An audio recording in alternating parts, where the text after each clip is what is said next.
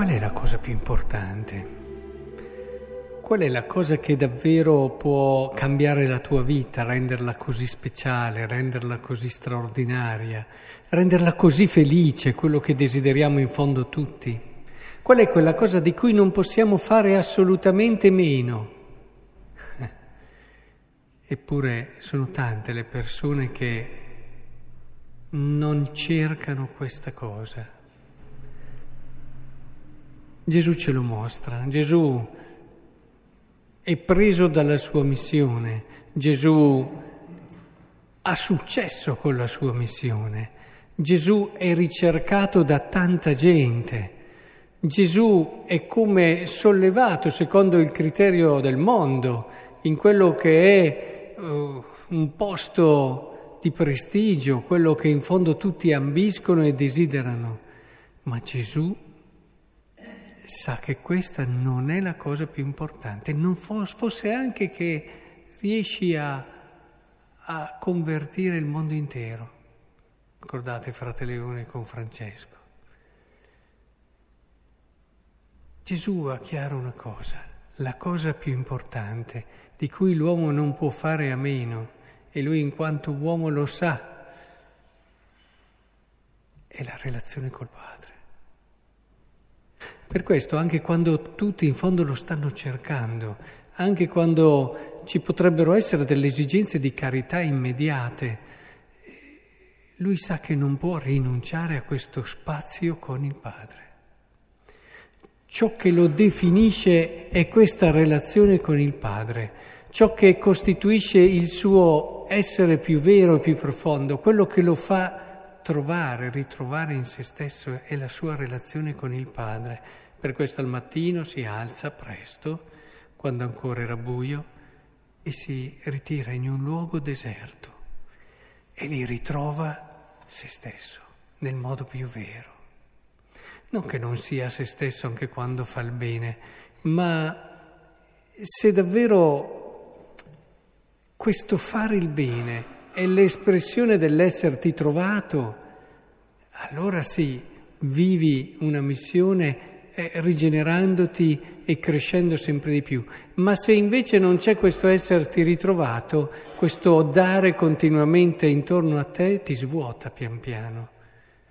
E questo ti fa ritrovare eh, non certo nella dimensione giusta, ti puoi anche illudere e ingannare.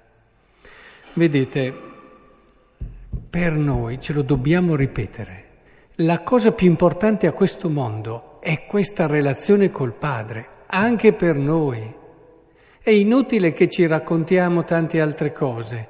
Noi siamo nati per questo, siamo nati per questa relazione, per incontrare Lui, per stare con Lui, per riposare con Lui, per amarlo. Tutte le esperienze che viviamo anche quelle bellissime di un matrimonio, di una storia d'amore, eh, devono però portarci lì.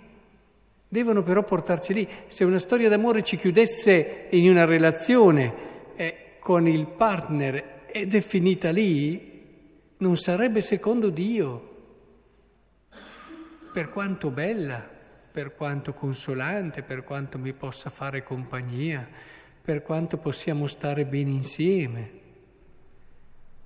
È importante che noi ritorniamo alla preghiera fondamentale perché ci fa ritornare al senso per cui noi siamo, siamo venuti al mondo. Non siamo venuti al mondo se non per incontrare Cristo. Cercate il volto del Signore, è proprio così. Vedete, Credo che sia molto importante ritrovare questo perché nel giorno d'oggi siamo tutti dispersi in tante cose, corriamo da una parte all'altra, poi tante filosofie di vita, tanti modi di concepire la vita, a volte anche il cristianesimo. E ora è importante che abbiamo un'idea chiara. Ma immagina, quando noi abbiamo chiaro questa cosa, io ce l'ho chiaro, io sono nato per incontrarti. Sono nato per conoscerti, sono nato per scoprire quanto tu mi ami. Se io non arrivo lì, ho perso la cosa più bella della vita.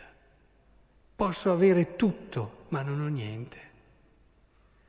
È importante avere chiaro questo, perché questo poi illumina il mio matrimonio, illumina il mio essere genitore, illumina il mio essere lavoratore, illumina il mio essere amico, e lo ispira, lo guida, lo fortifica, mi fa capire il perché, il come viverlo, perché allora il volto di mio marito, il volto di mia moglie diventano, eh, diventano quei luoghi dove io intravedo il volto di Dio.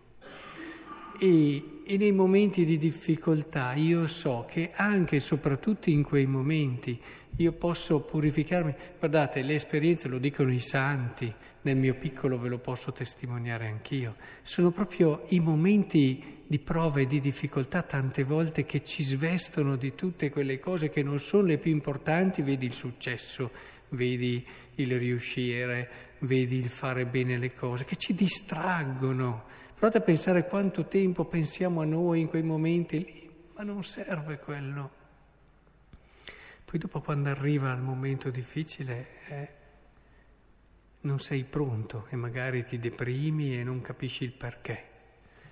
E invece questi momenti anche di difficoltà sono preziosissimi perché allora ci svestiamo di tutto ciò che è accessorio e ritroviamo l'essenziale che è il suo volto e il suo amore. In quei momenti lì come ci ama, ci ama più che in tante altre situazioni e lo sentiamo così vivo perché c'è solo Lui.